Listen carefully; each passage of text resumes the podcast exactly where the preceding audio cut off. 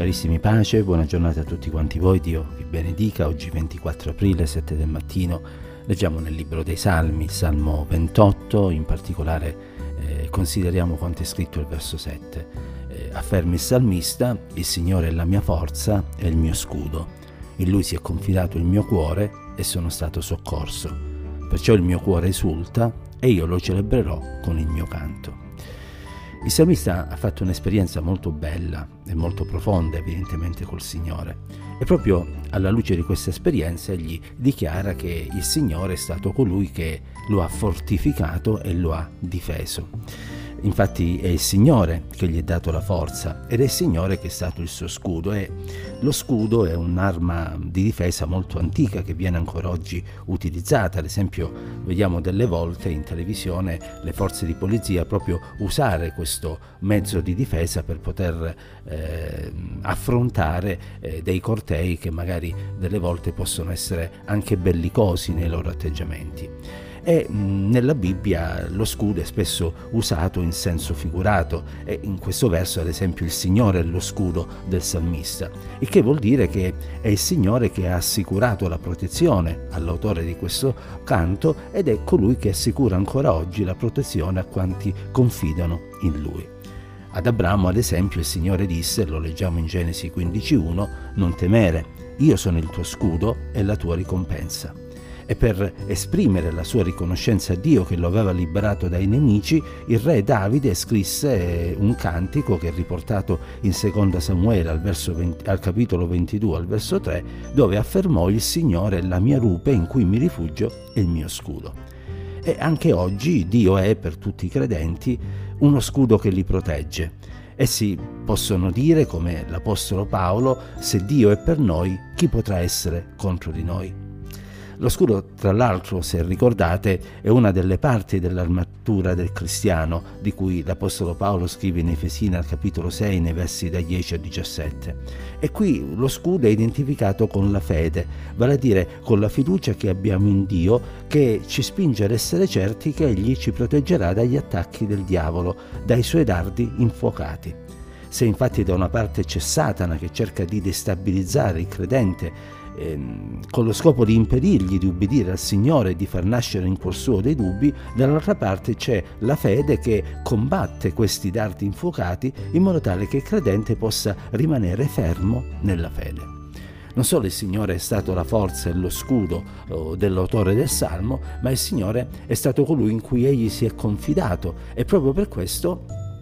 egli lo ha soccorso. E in diversi passi della scrittura è evidenziato come la fiducia riposta nel Signore è sempre qualcosa eh, di proficuo e di propizio.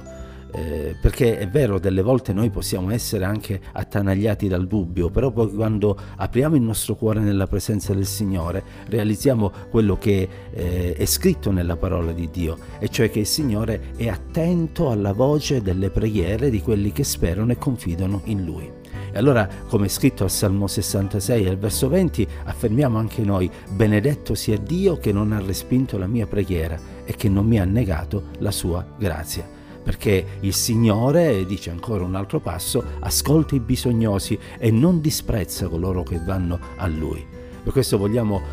dire con tutto il cuore, Signore, grazie perché tu sei un Dio fedele, un Dio che non manda a vuoto quelli che si accostano a te, un Dio che sa dare una risposta alle domande di quanti eh, si aprono nella tua presenza,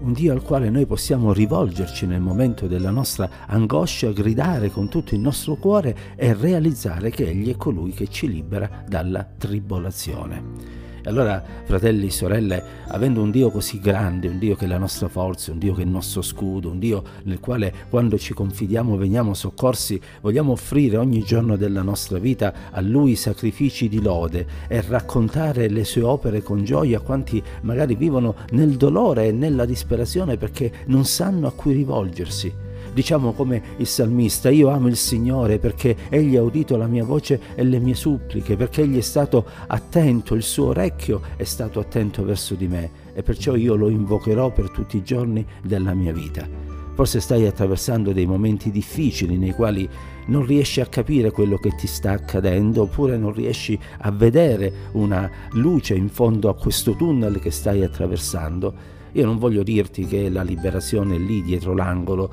non voglio dirti che sicuramente vedrai una grande vittoria, ma voglio semplicemente invitarti a confidare nel Signore e ad aspettare l'intervento del Signore guardando a Lui con fiducia e con certezza, sapendo che chi confida in Lui riceve una risposta. E se è anche vero che delle volte questa risposta non è quella che noi ci aspettiamo, è altrettanto vero che la risposta di Dio è quella migliore per la nostra vita. In vista di cosa? Forse del nostro benessere terreno, forse della realizzazione delle nostre rivincite o delle nostre vendette. No, è la risposta migliore in funzione del piano di Dio per la vita di ognuno di noi, cioè la salvezza eterna perché noi non abbiamo sperato e non vogliamo sperare nel Signore per questa terra, la nostra speranza è riposta in Dio in vista dell'eternità. Perciò andiamo avanti ricordandoci che il Signore è la nostra forza, il nostro scudo, colui che ci soccorre al momento opportuno e non lasciamoci vincere dalla paura e dalla disperazione,